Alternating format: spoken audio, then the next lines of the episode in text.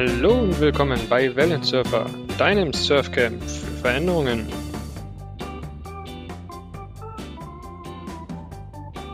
Dann willkommen zu einer neuen Folge von Wellensurfer. Ähm, heute mit Thomas Much. Ich habe ihn gehört, ähm, auf der Jax haben wir gerade rausgefunden. Da hat er einen Vortrag gehalten zum Thema Modern Agile. Ähm, reine Entwicklerkonferenz, Modern Agile, war sehr spannendes Thema. Ich habe es leider damals verpennt, mir ihn zu krallen und direkt auszuquetschen. Deswegen holen wir das jetzt nach. Erstmal, hallo Thomas. Moin Micha, moin alle anderen. Schön, dass ich da sein kann. Vielen Dank für deine Einladung. Ja, sehr gerne. Und ich habe viele Fragen an dich. Ähm, fangen wir doch erstmal mit direkt der wichtigsten an.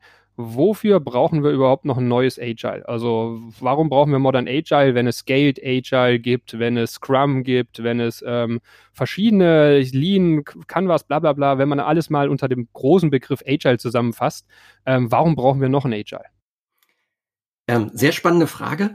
Und das, was du eben erwähnt hast, ähm, sind, glaube ich, auch verschiedene Ansätze mit Agile umzugehen, weil die verschiedene Flughöhen betreffen. Das ist gar nicht in meinem Empfinden das Agile, sondern es sind verschiedene Arten, Agile umzusetzen. Und der letzte große Versuch, Agile ein bisschen allgemeiner zu definieren, war wahrscheinlich wirklich das Agile Manifest 2001, wo man mal versucht hat, aufzuschreiben, wie wollen wir eigentlich Produktentwicklung oder damals mehr Softwareentwicklung etwas anpassbarer, flexibler machen, als das damals der Fall war. Da ging es darum, dass man in Monaten, Soft in Monatszyklen Software releaste und man hat sich mal überlegt, wie können wir vielleicht ein bisschen flotter werden, ein bisschen flexibler auf den Markt reagieren. Und da hat man sich sehr allgemein Gedanken gemacht, welche Grundlagen, welche Grundideen gehören denn in agile Produktentwicklung oder agile Softwareentwicklung rein.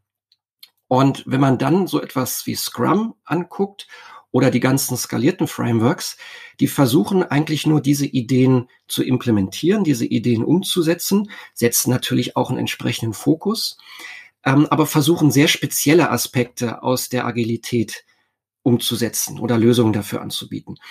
Und einen großen Ansatz, wie sollte agile, flexible, anpassbare Produktentwicklung heutzutage stattfinden, ähm, die hat seit 18, 19 Jahren niemand mehr neu beantwortet. Und das ist sehr spannend, weil damit das agile Manifest eine der am wenigsten agilen Sachen geworden ist, die man so hatte, weil sich das, wie so ein Manifest so typisch ist, nie geändert wurde. Das waren so die Grundfesten, das zählt und wir müssen genau danach leben. Und man hat gar nicht mehr geguckt, hat sich die Welt vielleicht verändert. Ja, wenn wir in die zwölf Prinzipien vom agilen Manifest gucken, da ist eben genau dieses erwähnt, dass wir Software idealerweise im Wochen, höchstens im Monatszyklus releasen sollten. Heutzutage releasen wir Software täglich oder alle paar Minuten. Zumindest kann man das schon so machen und viele Firmen tun das auch so. Da denkt man gar nicht mehr drüber nach, in viel längeren Zyklen zu arbeiten. Und das heißt, vielleicht müssen wir auch mal generell ähm, die Grundideen neu denken, wie wir agil Software oder allgemeiner Produkte entwickeln wollen. Und das war die Idee hinter Modern Agile, dass man mal diese Grundideen neu zusammenfasst aus heutiger Sicht. Und das ist dann 2015 auch passiert und es entstand Modern Agile also jetzt, wo du es erwähnst, ähm, lustigerweise habe ich mir die Frage bei meiner Scrum-Zertifizierung und habe noch ein paar andere gemacht, habe ich mir dann oft die Frage gestellt, sag mal, das Manifest, das kenne ich, klar, war von 2001 und ich sehe genau den gleichen Punkt. Es hat sich seit 2001 ja an dem Manifest nichts geändert, was ja für ein Manifest, was Continuous Development und ähm, ähm, also, dass man sich kontinuierlich weiterentwickeln kann, adaptieren soll, ja eigentlich absurdum getrieben ist, weil äh, genau das sich nicht weiterentwickelt hat. Spannend. Aber da nochmal kurz den Nach, äh, der, der, das Nachhaken. Ähm, worauf fokussiert sich denn dann Modern Agile im Vergleich zu den anderen? Also, dass es sich nochmal die Frage gestellt hat, wie können wir das weiterentwickeln? Okay. Aber gibt es dort irgendwie speziellen Fokus, den äh, Modern Agile legt? Ja, der Fokus sind tatsächlich die Kernideen, dass wir agil sein wollen im ursprünglichen Sinn, dass wir schnell auf Marktänderungen reagieren können, dass wir trotzdem gute Produkte abliefern. Ähm, und das ist tatsächlich der Fokus, der in der Zwischenzeit verloren gegangen ist. Man hat zum Beispiel mit Scrum versucht, einen Produktrelease-Zyklus zu definieren mit zwei Wochen Sprints, drei oder vier Wochen Sprints. Ähm, und das wurde mehr und mehr ein Prozess. Es wurde mehr, immer mehr ein starrer Rahmen. Das ging so weit, dass man Agile oder sämtliche Agilität mit Scrum gleichgesetzt hat. Ja, oder wenn man das heute äh, skalieren möchte, dann denken viele gleich an ein großes äh, Framework, ähm, wobei es viele Möglichkeiten gibt, agil zu sein ähm, und sowas zu skalieren. Und das heißt, der Fokus ist eigentlich, dass man sagt, wir gehen mal zurück auf die wenigen Kernideen, die dann ausgelebt werden müssen. Und die Besonderheit von Modern Agile ist, dass eben wenig Konkretes vorgegeben wird. Das ist auch sicherlich der größte Kritikpunkt.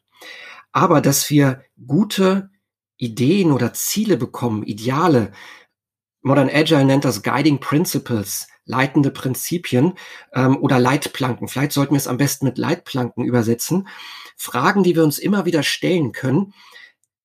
Folgen wir oder bewegen wir uns innerhalb dieser Leitplanken? Dann können wir wahrscheinlich Produkte einigermaßen agil entwickeln. Oder vergessen wir einen dieser Leitgedanken, ähm, dann werden wir wahrscheinlich Probleme bekommen. Das heißt, Modern Agile fokussiert sich auf genau vier Kernthemen oder vier Fragen, die uns gestellt werden. Leben wir danach, arbeiten wir danach? Und eine Besonderheit war auch, dass man weggeht von der Softwareentwicklung und sagt, wir machen heute so viel. Klar, Software ist irgendwie alles geworden, aber wir entwickeln ja auch andere Produkte damit. Vielleicht Software gestützt, vielleicht auch nicht. Was ist denn der Kern von Produktentwicklung, wenn wir anpassbar an den Markt arbeiten? Das wird auch Softwareentwicklung sein, aber eben nicht nur. Und wenn man guckt, das agile Manifest äh, oder auch Extreme Programming als eine sehr schöne, in meinen Augen sehr schöne agile Vorgehensweise für Softwareentwicklung, sind halt fokussiert auf Software. Und Modern Agile sagt, wir finden vier Fragestellungen, vier Leitplanken, die wir für sämtliche Produktentwicklung gebrauchen können. Lass uns nur mal kurz zwischen dem Unterschied zwischen, sage ich mal, Prozess, Rituale versus Leitplanken reden, bevor du dann danach auch gerne mal dich vorstellen darfst, was wir noch nicht gemacht haben. Ähm, aber das ist gerade spannend. Das, deswegen muss ich da kurz einhaken. Also, ähm, weil du eben meintest, ist wahrscheinlich auch einer der Kritikpunkte. Der Vorteil an Scrum oder Safe oder aus Safe für mich auf einer anderen Ebene ist ja, dass die versuchen, ziemlich viel vorzugeben, ziemlich viele Rituale reinzugeben. Das heißt, die haben auch eigene Implementation Roadmaps, die dediziert von Firmen durchgelaufen werden können. Nach dem Prinzip, du möchtest agil werden, ich nehme dich an die Hand und das sind alle Maßnahmen, die du machen kannst, damit du, der Berater würde sagen, 100% agil wirst. Der Realist sagt natürlich, damit du in die Richtung gehst. Genau. Ähm, das ist ja was, was ich dann verstehe, was Modern Agile eigentlich genau nicht macht, sondern die sagen, du kannst gerne irgendwelche Rituale und sonst was für dich definieren, Best Practice überall rausnehmen, aber eigentlich ist das der Kern, die Kultur, das Mindset, eigentlich das, was Modern Agile ausmacht. Das heißt, wir geben dir die Leitplanken, wie du agieren solltest, auf denen du dann deine Rituale, Prozesse eigentlich entwickeln kannst, wie es für dich passt. Wäre es so zusammengefasst das richtig? Genau. Denn wir werden in einem, in einer Firma, in einem Konzern und auch in einem kleinen Startup immer nach irgendeiner Vorgehensweise arbeiten. Vielleicht reines Scrum, vielleicht angepasstes Scrum, vielleicht IT Kanban, ähm, vielleicht größer skaliert, safe oder less. Ähm, wir werden irgendeine Vorgehensweise haben, irgendeine Implementierung für unser agiles Vorgehen. Und trotzdem fehlte dann in den letzten Jahren immer noch eine Ebene, dass man sich wieder kalibriert, dass man sich ständig hinterfragt. Denn gerade diese festen Vorgaben von Scrum und auch von Safe verleiten dazu, dass man sagt, wenn wir genau das machen, dann sind wir agil. Und das ist natürlich Quatsch.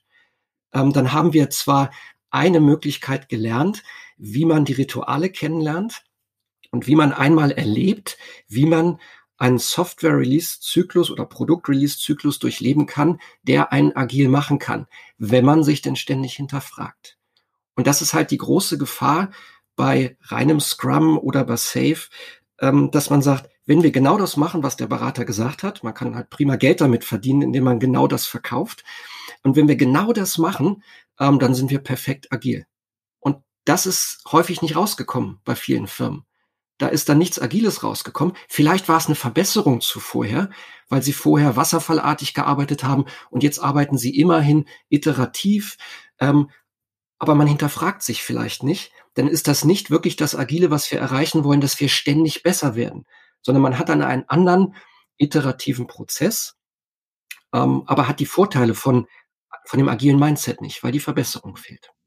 Und das merkt man ja ganz oft in Unternehmen. Also da braucht man gar nicht auf Safe und sonstige Sachen zu gehen, sondern Scrum.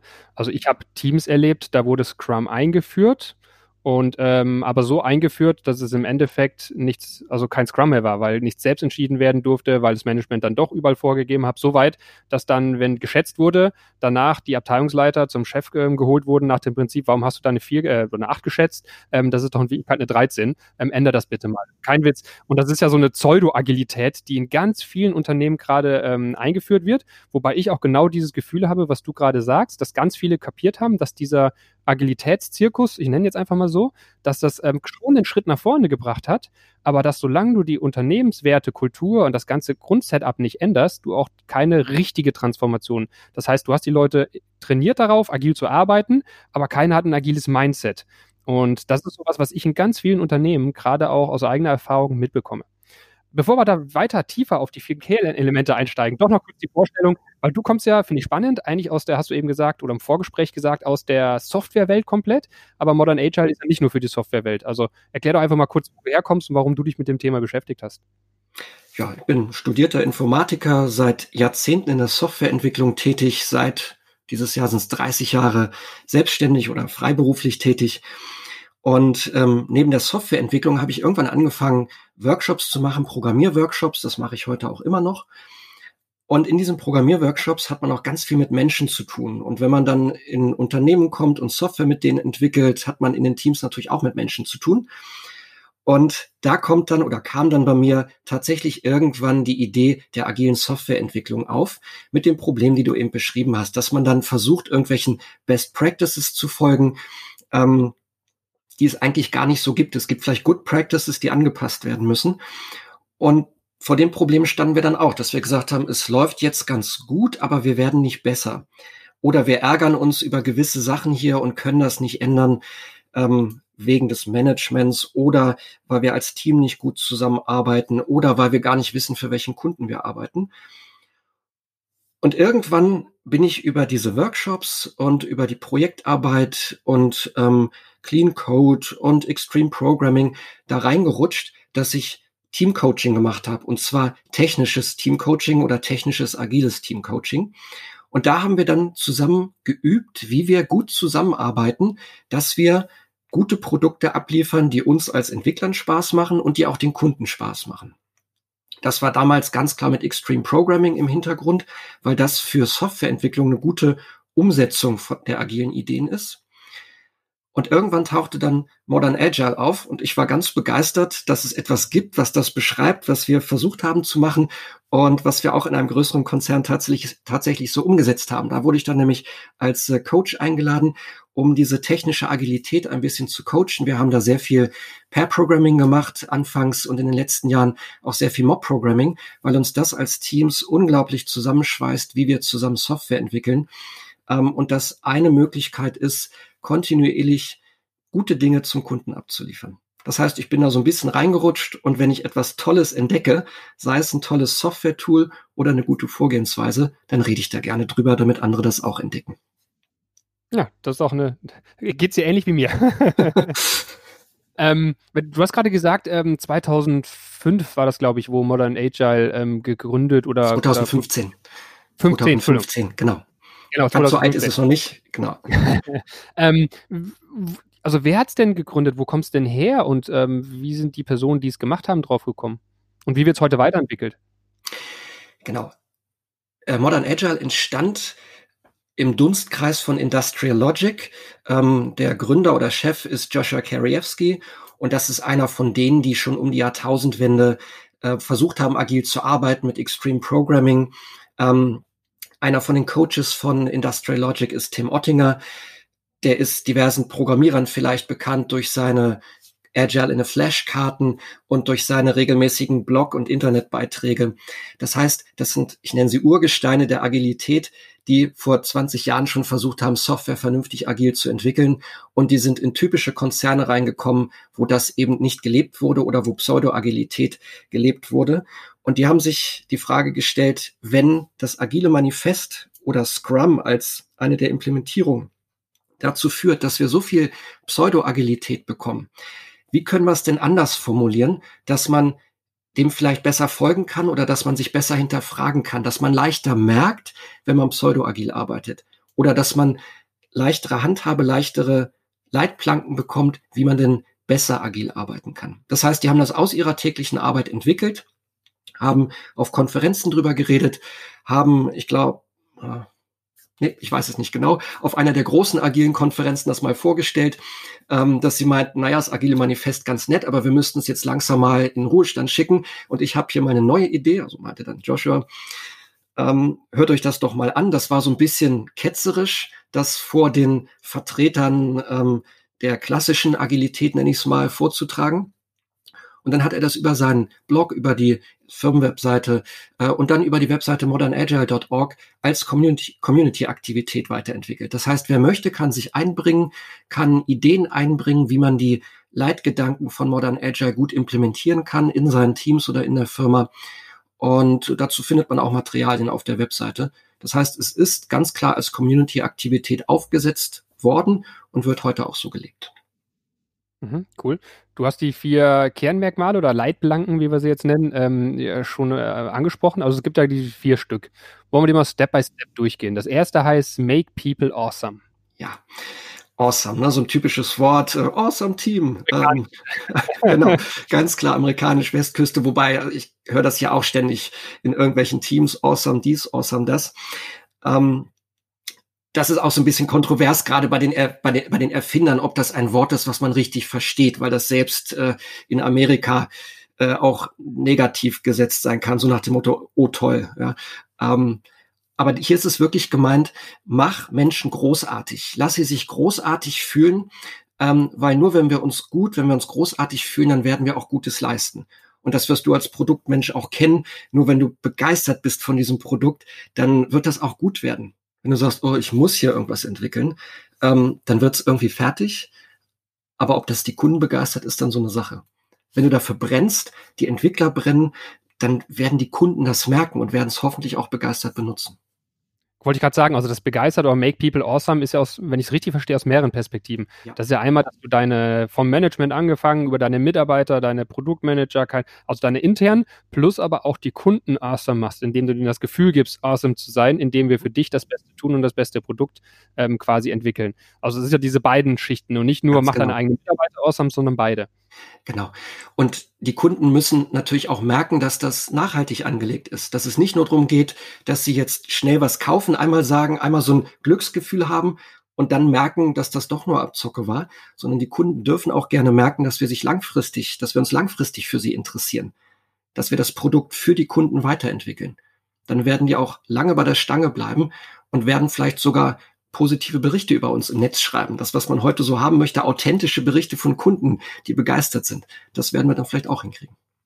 Würdest du sagen, bei dem Punkt hier ist der Unterschied wirklich diese Zweischichtigkeit? Weil ich meine mal, das Kunden im Fokus zu stellen, Kunden nutzen und kundenorientiert und alles, das machen ja die ganzen anderen agilen ähm, Methoden, Frameworks, keine Ahnung, machen die ja auch alle. Man soll ja kundenzentriert arbeiten und mehr Customer Journey und sowas. Aber hier geht es ja auch wirklich um die eigenen Mitarbeiter, die ja bei vielen Prinzipien Anführungsstrichen vernachlässigt werden. Also es werden schon Schulungen gemacht und die Teams aufgesetzt und Rituale und jeder soll eigenhändig entscheiden dürfen.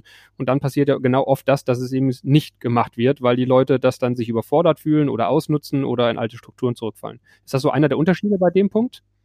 Ja, vielleicht, dass wir den Menschen und dass es ihm gut geht in den Mittelpunkt stellen. Weil äh, die anderen Frameworks oder Ideen, ja, die sagen auch, ähm, Kast äh, Kundenzentriertheit äh, ist wichtig, aber die stellen nicht unbedingt in den Mittelpunkt, dass es dem Kunden wirklich gut geht, sondern wir wollen die Bedürfnisse des Kunden rauskriegen, damit wir ihm möglichst viel verkaufen können. Aber da steht nicht unbedingt drin, dass der Kunde sich nachhaltig auch gut fühlt dabei. Ähm, und dass die Entwickler tatsächlich ähm, sich auch gut fühlen dürfen, das ist vielleicht wirklich neu. Das gab es auch schon außerhalb von Modern Agile. Ja, Modern Agile nichts Neues erfunden, sondern hat einfach die Strömung der Zeit aufgegriffen und hat dann eben diese Ideen versucht zusammenzufassen. Und eine dieser Ideen war, Mensch, Entwicklern darf es auch einigermaßen gut gehen dabei. Ähm, die sind nicht einfach nur Erfüllungsgehilfe für irgendwas. Ja, und wenn wir uns ähm, das klassische Agile angucken, das agile Manifest, da stand es natürlich, dass wir Menschen und Interaktionen über Prozesse und Tools stellen. Aber da stand eben nicht, ähm, dass wir bei diesen Interaktionen uns auch wohlfühlen sollten oder dass wir uns da nicht bekriegen sollten. Denn Menschen können ziemlich blöd miteinander interagieren und Grabenkriege kennen wir genug aus der Softwareentwicklung, aus, generell aus Produktentwicklung. Und dass wir uns gut dabei fühlen sollten, dass sich alle Beteiligten gut dabei fühlen sollten, das ist, glaube ich, tatsächlich neu. Und das heißt nicht happy oder so. Ähm, es gab ja auch mal eine Zeit lang, wo es darum ging, alle Entwickler müssen happy sein ne, und einen Tischkicker aufstellen, dass es, dass wir möglichst grinsend oder so durch die Gegend schweben. Ähm, das, kann, das kann auch Quatsch sein. Ne? Ähm, sondern es geht darum, dass wir uns nachhaltig wohlfühlen bei der Firma, bei der wir arbeiten, mit dem Produkt, mit dem wir arbeiten. Und das ist, glaube ich, tatsächlich neu. Und dazu gehört auch wenn ich das mal so als Überleitung nehmen darf. Denn äh, diese, diese Leitplanke steht nicht alleine da, dass wir großartig uns fühlen dürfen oder dass wir Menschen großartig machen sollen, sondern dazu gehört auch immer, dass wir uns sicher fühlen. Weil eine der Sachen, die uns großartig machen, ist, wenn wir in einer sicheren Umgebung arbeiten oder wenn wir wissen, dass uns das Produkt nicht auf den Arm nimmt, dass wir zum Beispiel unsere Daten sicher sind als Kunde. Und das ist die zweite Leitplanke, dieses Make Safety a Prerequisite, also mach Sicherheit zur Grundvoraussetzung. Und das gehört ganz klar zusammen. Ähm, ich kann mich nicht großartig fühlen, ohne dass ich äh, eine gewisse Sicherheit habe. Und das finde ich, diese zweite Leitplanke finde ich mega spannend, auch wieder, weil sie so vielschichtig ist, weil Sicherheit ist ja auch ein weiter Begriff. Ich kann einmal dem Kunden klar machen, was heute enorm wichtig ist, Datensicherheit. Also du wirst nicht getrackt, deine Cloud liegen in Deutschland, keine Ahnung, bla bla bla. Da gibt es ja ganz viele Sachen, die enorm wichtig sind in der, in der Entwicklung, sage ich mal, von Themen. Nicht nur bei IT-Entwicklung, sondern das geht ja auch übergreifend. Plus gleichzeitig auch den Mitarbeitern eine Sicherheit zu geben. Und da ist natürlich für mich aber so ein bisschen der gedankliche Widerspruch, weil heutzutage ja eher so, also wie, wie formuliere ich das jetzt richtig? Also feste Arbeitsverträge gehen weg, die Leute werden viel mehr ähm, High-on-Fire-Prinzip, ähm, die Firmen nehmen dich, obwohl es man Ressourcen ja nicht mehr sagen darf, aber irgendwie gefühlt wird es immer wieder mehr Richtung Ressource geschoben, anstatt die Mitarbeiter wirklich aufzubauen. Ähm, jetzt in der Krise, was war das Erste, was bei ganz vielen Firmen gestrichen wurde? Weiterbildungen, ähm, und da merkt man auch den Unterschied zwischen guten Firmen und schlechten. Guten investieren in der Krisenzeit und nutzen das, um Vorteil zu erarbeiten. Aber wie viele machen das wirklich? Deswegen diesen Sicherheitsfaktor aus verschiedenen Sichtweisen zu betrachten, mega spannend. Ja.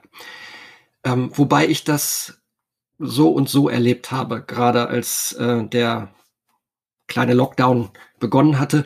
Ähm, es gab halt tatsächlich genug Firmen, die wirklich sich sehr um die Mitarbeiter gekümmert haben, ähm, ob die alle dann Weiterbildung gemacht haben, weiß ich nicht. Und ob die dann mehr investiert haben. Aber sie haben zumindest versucht, ihren Mitarbeitern gewisse Sicherheit zu bieten, dass sie gesagt haben, wir schaffen das, wir kommen zusammen dadurch. Und es ist total spannend, denn wie du schon sagst, wenn wir als Entwickler oder als Mitarbeiter einfach nur als Ressource behandelt werden, dann ist es der Firma vollkommen egal, ob da ein Thomas sitzt oder ein Micha sitzt, äh, dann sind wir komplett ersetzbar. Das möchte ich freiwillig sein. Ich möchte mich freiwillig ersetzbar machen, ähm, dann habe ich ein gutes Gefühl, dass ich in Urlaub gehen kann und die anderen auch ohne mich zurechtkommen. Aber ich möchte nicht, dass die Firma sagt, naja, wenn du halt morgen, wenn wir dich morgen nicht brauchen, dann schmeißen wir dich raus und ersetzen dich einfach. Und ähm, wenn wir da eine gewisse Sicherheit geben, ähm, arbeite ich auch gerne bei der Firma. Aber da steckt noch viel mehr dahinter. Denn dieses Wertschätzung, Respekt, ähm, denn Arbeitsplatzsicherheit ist nur eine Sache. Aber wann werden Produkte gut? Dann, wenn Produkte keine blöden Fehler enthalten. Ja, der Kunde kriegt ein Produkt, sieht das und denkt, hat das denn noch niemand von denen benutzt? Ja, und dann kriegt man plötzlich mit, na ja, da haben schon diverse Entwickler diese Schwachstelle gesehen, aber die wurden dann totgeschwiegen oder wurden einfach äh, in die, wurden dann einfach ähm, ja mit dem Finger auf die gezeigt. Ähm, wir wollen das Problem gerade nicht wissen. Ähm, ihr seid die Schwarzmaler. Das heißt, ich brauche auch eine gewisse Sicherheit, dass ich eine widersprechende Meinung haben darf. Das heißt, ich muss auch Widerspruch üben dürfen, ohne dass ich gleich irgendwelche disziplinarischen Konsequenzen oder andere Konsequenzen für mich befürchten muss. Dass wir ehrlich ausdiskutieren dürfen, warum ich hier ein Problem sehe, warum ich hier einen gewissen Widerspruch habe. Das muss ich natürlich auch entsprechend wertschätzend formulieren. Auch da muss wieder Respekt drinne sein.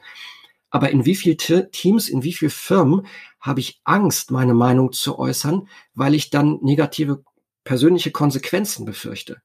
Und in solchen Firmen haben wir sehr viel Wegducken, sehr viel Weglächeln von Problemen und das häuft sich an und führt später zu Katastrophen. Und wenn wir den Menschen eine Sicherheit bieten, dass sie offen reden mögen, nicht, dass sie es müssen, ne? als, als Chef Offenheit zu verordnen, das geht nicht. Aber wenn die Mitarbeiter sich trauen, offen zu reden, ehrlich miteinander zu diskutieren und vielleicht sogar über Hierarchiegrenzen hinweg, und man merkt, dass das keine negativen Konsequenzen hat, sondern eher befördert wird, dann gibt mir das eine unglaubliche Sicherheit, weil ich dann merke, dass wir alle gemeinsam Interesse haben, ein tolles Produkt zu entwickeln. Wir ziehen alle am gleichen Strang. Egal, ob ich jetzt einfacher Entwickler bin ähm, oder der Firmenchef. Mhm. Da kommen wir direkt zum nächsten Punkt, dritte Leitlanke. Ähm, deliver Value continuously. Das mhm. passt ja genau zu dem, was du gerade gesagt hast. Mhm. Genau. Da geht es darum, dass wir ständig oder regelmäßig kontinuierlich Wertvolles ausliefern sollen. Bei Software ist das relativ einfach, dass wir eben sagen, klar, wir möchten einmal am Tag deployen oder wenn wir noch nicht so gut sind, dann wenigstens einmal die Woche deployen. Es gibt genug Firmen, die können alle paar Minuten deployen. Die denken gar nicht mehr drüber nach, dass wir Software neu bereitstellen. Wir stellen als Entwickler ein Feature fertig und eine halbe Stunde später ist das beim Kunden. Ja, ähm, das ist ganz klar der Punkt, dass wir ein tolles Produkt entwickeln, aber dann auch zügig zum Kunden ausliefern, damit der Kunde uns Feedback geben kann. Wir sollten natürlich keinen Schrott vorsetzen, damit die Software oder das Produkt nicht beim Kunden reift. Aber wir wissen alle, dass Produkte in Inkrementen entwickelt werden und dass ein Produkt in der Version 1.0 vielleicht noch nicht alle Features hat. Aber die Feature, die es hat, die sollten gut funktionieren. Und dann kriegen wir Feedback. Welche Features werden benutzt? Welche werden nicht benutzt? Welche sollten wir erweitern? Welche können wir vielleicht zurückbauen? Und das geht nur, wenn wir schaffen, mit meinem Team ehrlich und offen zu diskutieren, welche Features sind gut, welche werden benutzt und dass wir es auch technisch, fachlich und sozial, menschlich hinbekommen, regelmäßig Wertvolles auszuliefern. Sei es Software oder sei es ein anderes Produkt.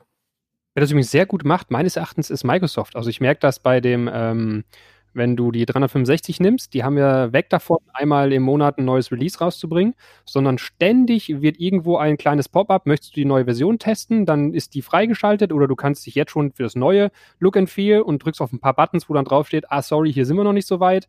Ähm, das kommt später nachgeliefert. Das heißt, die sind ja da mittlerweile wirklich in allen von Excel, Word, ähm, Outlook kontinuierlich in diese kleinen Häppchen reingegangen. Was manchmal auch ein bisschen schwierig ist, weil man dann ständig hin und her switcht und Sachen abstürzen. Aber in Summe, finde ich, ist mir das so angenehmer, weil ich halt merke, da passiert was und die gehen auf Themen ein. Äh, bei den Microsoft-Updates merkt man, welchen großen Fortschritt Microsoft gemacht hat in den letzten Jahren. Du kannst als Kunde dir aussuchen, ob du einfach nur die stabilen Releases nimmst, die von den Microsoft selber glaubt, dass sie für den für die Masse der Kunden gedacht sind, dass sie da stabil läuft. Du kannst dir aber auch den Beta-Kanal aussuchen, wo man schon ein bisschen ausprobieren kann. Es gibt genug Kunden, die finden das total cool und die merken dann noch mehr, was sich alles tut. Und da hat sich unglaublich viel getan. Und das betrifft jetzt nur die Software, die wir auf Rechnern installieren. Was einem Produkt nahe kommt oder näher kommt, was wir ausliefern zum Kunden. Es kann ja auch ein Auto sein oder irgendwas anderes. Aber wenn wir uns ähm, webbasierte Angebote angucken, wenn ich gucke, was wir im E-Commerce äh, an Webshops programmieren, ähm, da haben wir keinen Release-Prozess, in den ein Mensch noch eingreifen muss, zumindest normalerweise nicht, sondern wir schreiben als Entwickler unseren Code, stellen das Feature fertig, das wird dann vielleicht noch abgenommen, wenn das notwendig ist, dann läuft es vollautomatisch durch alle Qualitäts ähm, Stufen durch, alle Tests werden ausgeführt, alle Prüfungen werden ausgeführt und wenn alles grün ist, geht das vollautomatisch zum Kunden als Continuous Deployment und nur wenn irgendwas komisch ist, muss nochmal ein Mensch drauf gucken. Das heißt, dieses Continuous ähm, Delivery Continuous Deployment oder wie Modern Agile das nennt, Deliver Value Continuously, das kann man wirklich auf die Spitze treiben, indem man sagt, der Kunde kriegt das gar nicht mehr aktiv mit, dass wir etwas Neues ausliefern, sondern er merkt einfach, es verbessert sich ständig und er kann es einfach die ganze Zeit ähm, benutzen. Und dafür müssen wir unsere Firma, unser Team, die Mitarbeiter, ähm, ja, befähigen, dass sie das technisch können, fachlich können. Ich muss das Produkt ja auch fachlich entsprechend steuern, dass ich es überhaupt in so kleinen Schritten sinnvoll ausliefern kann. Und ähm, ich muss es auch menschlich, sozial hinbekommen mit meinem Team, dass wir ständig neu entwickeln können, ohne dass wir dabei verbrennen. Das wollen wir ja auch nicht. Das ist die Gefahr von diesem klassischen Agilen, wo nur auf schnelle Iteration, auf Geschwindigkeit geachtet wird. Da ist die ganz große Gefahr, dass Menschen dabei verbrennen. Und genau das will man vermeiden, weil wenn ich verbrenne durch dieses Deliver Value Continuously, dann werde ich garantiert nicht awesome sein. Dann werde ich irgendwann fluchen und bin raus aus, aus der Idee.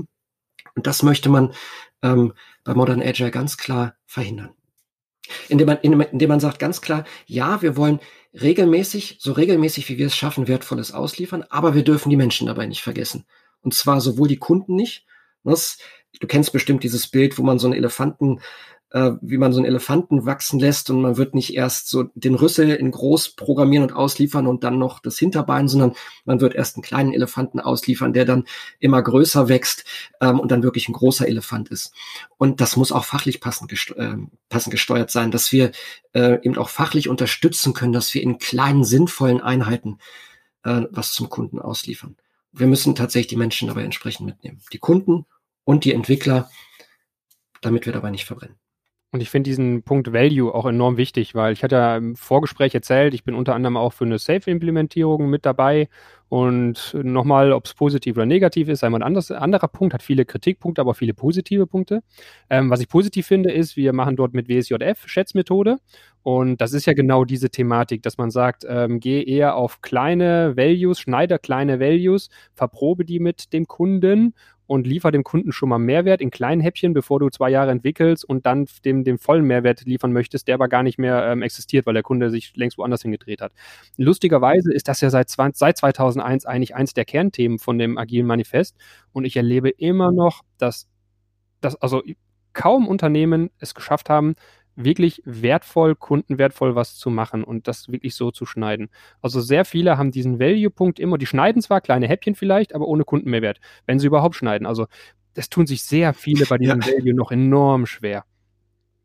Ja, vielleicht, weil man lange darüber diskutiert, was ist eigentlich Value? Ja, man versucht, ich erlebe immer wieder Diskussionen, wie können wir denn Value formal fassen? Wann ist es wirklich wertvoll, das auszuliefern? Und eigentlich wissen das, weiß das so ein Product Owner oder das, der Product Owner mit dem Team zusammen, kann das häufig sehr genau definieren. Was wäre denn der nächste kleine Wert? Aber dann stoßen sie häufig an Grenzen, dass sie sagen, ja, das, diese Kleinigkeit können wir doch zum Kunden nicht ausliefern. Wir müssen so in Halbjahreszyklen, wie wir es immer gemacht haben, eine Liste von 30 Verbesserungen ausliefern. Wir können doch nicht nur einen kleinen Punkt ausliefern. Das heißt, ich glaube, dass dieses Wissen, was ein Value, was etwas Wertvolles ist, dass das tatsächlich vorhanden ist in vielen Teams ähm, oder in vielen Produktbereichen, aber dass die Herangehensweise, die bisherige Herangehensweise in den Firmen das ein bisschen verhindert, dass man sich traut, das auszuliefern. Vielleicht, weil es technisch, weil es die Technik noch nicht hergibt, ähm, vielleicht, weil man sich menschlich nicht traut, das zu machen, weil bisher sage ich mal, irgendwelche Abnahmen da drin sind, lange ähm, Zyklen, lange Prozesse, wie äh, etwas abgenommen werden muss, damit man sich traut, das zum Kunden auszuliefern. Das ist vielleicht auch ein Umdenken, dass wir sagen, wenn wir etwas als nicht ähm, kritisch zum Beispiel für Menschenleben betrachten, sondern etwas, was wir mit dem Kunden verproben können, dann trauen wir uns mal äh, etwas Kleines, Wertvolles auszuliefern und beobachten dann, ob es funktioniert und ob der Kunde das mag. Und das bringt uns auch gleich zum, zur letzten Leitplanke, äh, Experiment and Learn Rapidly. Denn wenn ich dieses Ganze mache mit dem kontinuierlich ausliefern, dann muss ich aufpassen, dass ich nicht einfach nur Features rauspumpe, ähm, die vielleicht überhaupt nichts Wertvolles sind, weil die Kunden das gar nicht benutzen. Ich muss das auch irgendwie bewerten können, was denn da passiert. Und klar, man kann jetzt schon seit Jahrzehnten ein System monitoren, überwachen, dass es nicht abstürzt und ähm, wie viele Kunden sich denn anmelden und was da alles passiert. Aber der große Unterschied, den Modern Agile reingebracht hat, auch gegenüber dem Agilen Manifest, ist das Experimentieren zum schnellen Lernen. Und Experimentieren ist was anderes als einfach nur mal schnell machen, sondern man sollte sich dann schon ein paar Gedanken machen, wie glauben wir denn, dass wir das Experiment validieren oder falsifizieren können. Das heißt, wie merken wir, ob das, was wir getan haben, den Kunden und uns als Firma voranbringt? Ähm, das heißt, wir könnten das Feature besser machen, weiter ausbauen oder sollten wir das Feature vielleicht wieder entfernen, weil es keiner nutzt oder weil es sogar negative Auswirkungen hat. Und es hilft enorm oder es ist eine ganz andere Art Herangehensweise, wenn ich mir vorher Gedanken mache, äh, ein Experiment zu starten, indem ich mir vorher Gedanken mache, was will ich denn experimentieren? welchen Umfang soll das Experiment haben, welchen Umfang nicht und wie bewerte ich das Ganze? Zur Laufzeit und vielleicht auch nachträglich, wenn das Experiment abgeschlossen ist. Mhm. Also ist ja eine spannende Parallele gerade zur Virologen oder zur Forschung und zum Thema Covid, weil genau da geht es ja auch darum, wenn du ein Experiment machst im wissenschaftlichen Bereich, da machst du ja auch vorher Gedanken. Welche Hypothese stelle ich auf? Wie will ich die verifizieren? Was sind meine Kriterien und so weiter und so fort. Und das ist was anderes als Trial and Error, einfach mal was zu entwickeln, was man glaubt, der Kunde mag, das rauszuschmeißen, zu gucken, haben 50 drauf geklickt oder 100 drauf geklickt und dann weiterzuentwickeln. Also dieses Experiment als Wort finde ich eh spannend. Ich weiß nicht mehr, welche Veranstaltung das war, aber irgendwo hatte ich mal einen Banner gesehen, Agilität ist die Mut zu experimentieren. Finde ich, finde ich, also einer der schönsten Großartig. für Agilität. Ähm, ja. Genau. Das ist total großartig, weil ähm, darum geht es. Im Experiment gehört auch das, äh, da steckt das Lernen mit drin. Wenn ich ein Experiment mache und gar nicht lernen will, dann brauche ich ex das Experiment nicht machen. Und dieser Mut zum Experimentieren heißt, ähm, ich habe auch den Mut, dass ich merke, dass das, was ich gemacht habe in den letzten zwei Monaten, dass das Blödsinn war. Aber dann merke ich es jetzt und nicht erst in zwei Jahren, wenn ich noch viel mehr Geld verbrannt habe. Ja, und das ist tatsächlich einer der Kerngedanken der Agilität.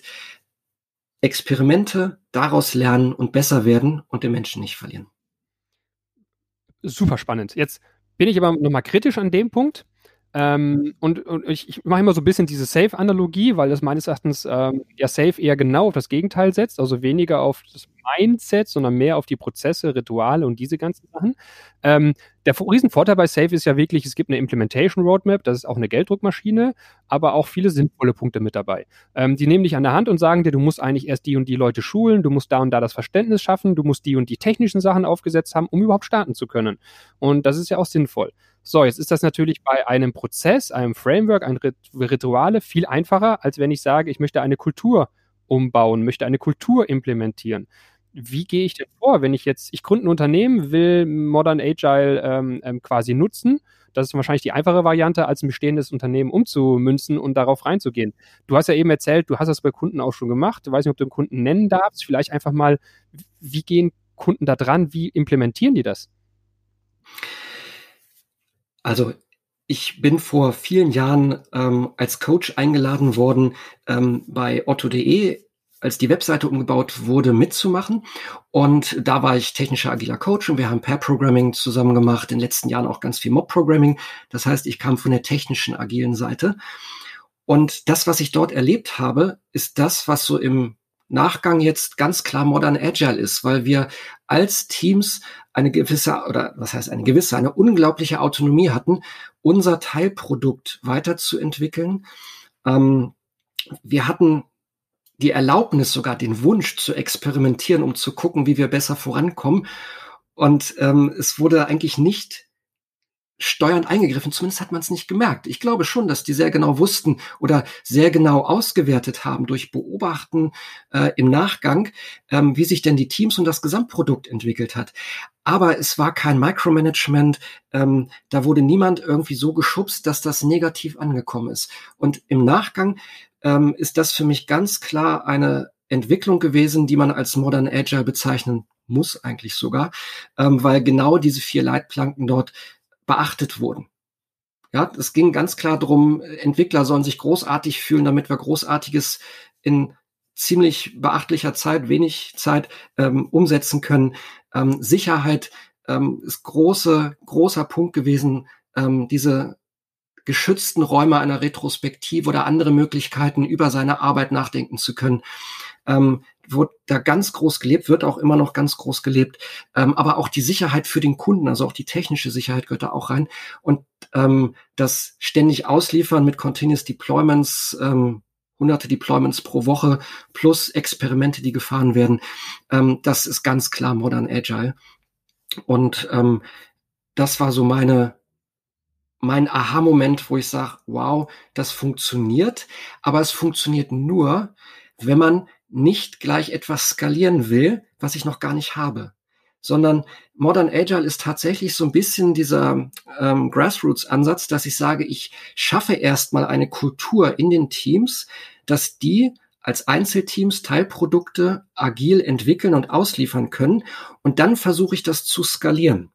Das ist natürlich auch passiert. Und das war auch ein mühsamer Weg.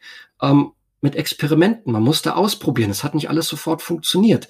Aber es hat, glaube ich, zu einem sehr, sehr guten Ergebnis geführt und ist immer noch dabei, weiterentwickelt zu werden. Aber das kam eben von unten. Es wurde, jedem Team wurden gewisse Freiheiten gelassen wenn alle mit Scrum gestartet sind, ist das sehr schnell in verschiedene andere Bereiche äh, auseinandergegangen, sei es reines Kanban oder eine Mischung aus Scrum und Kanban.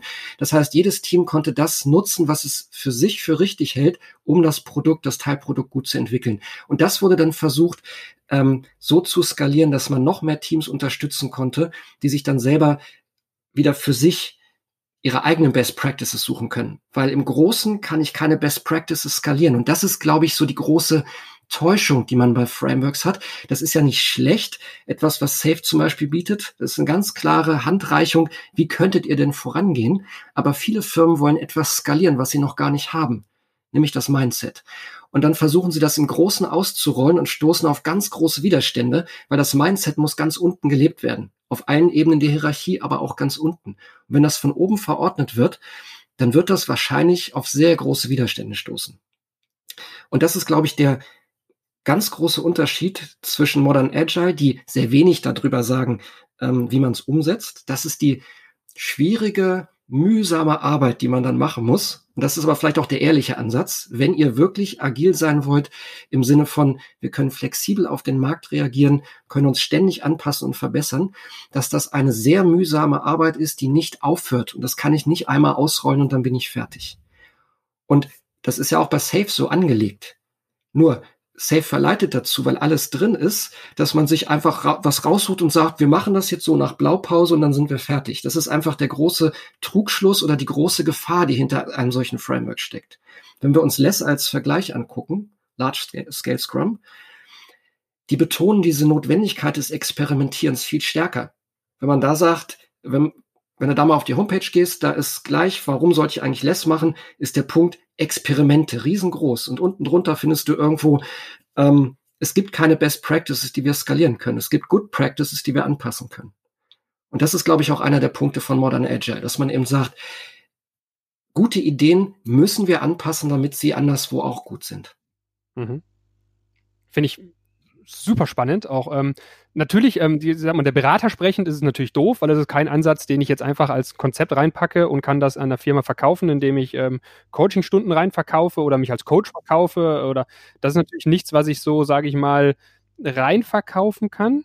Ähm, es ist halt ein Mindset, es ist halt eine Kultur, es ist halt eine Denkweise, die ich mit reinbringen muss. Und die, da sind wir wieder bei meinem Erfahrungsschatz, den ich habe, hängt halt ganz viel davon ab, hast du die richtigen Personen im Unternehmen und haben die Personen entweder selbst den Willen, Durchhaltekraft, das durchzuziehen, das aufzubauen, oder sind sie nach zwei Jahren weg, weil sie verkrault sind, beziehungsweise steht auch das Management dahinter und sagt, ja, wir wollen was ändern. Wenn du dieses, da bin ich immer bei meinem alten Credo, das sage ich zu egal welchem Framework, egal was man einführen will, wenn du das Commitment des Managements, das ehrliche Commitment nicht hast, wirst du es nicht nachhaltig einführen können. Und ähm, das heißt, es ist also was, was ich jetzt, wie gesagt, nicht als Berater, Coach, sonst was irgendwo einfach reintreibe, sondern das, was ich unterschwellig immer versuche mitzunehmen, was eine Kultur, eine Mindset ist, plus natürlich versuche, die Leute dafür zu motivieren, es selber zu probieren, selber Experimente und offener in den Themen reinzugehen. Ähm, super spannend. Ähm, wir sind leider jetzt auch bei dem Podcast schon am Ende. Das ist wie so oft, man hat trotzdem tausend von Fragen, genau. Aber es soll ja ein erster Einstieg sein.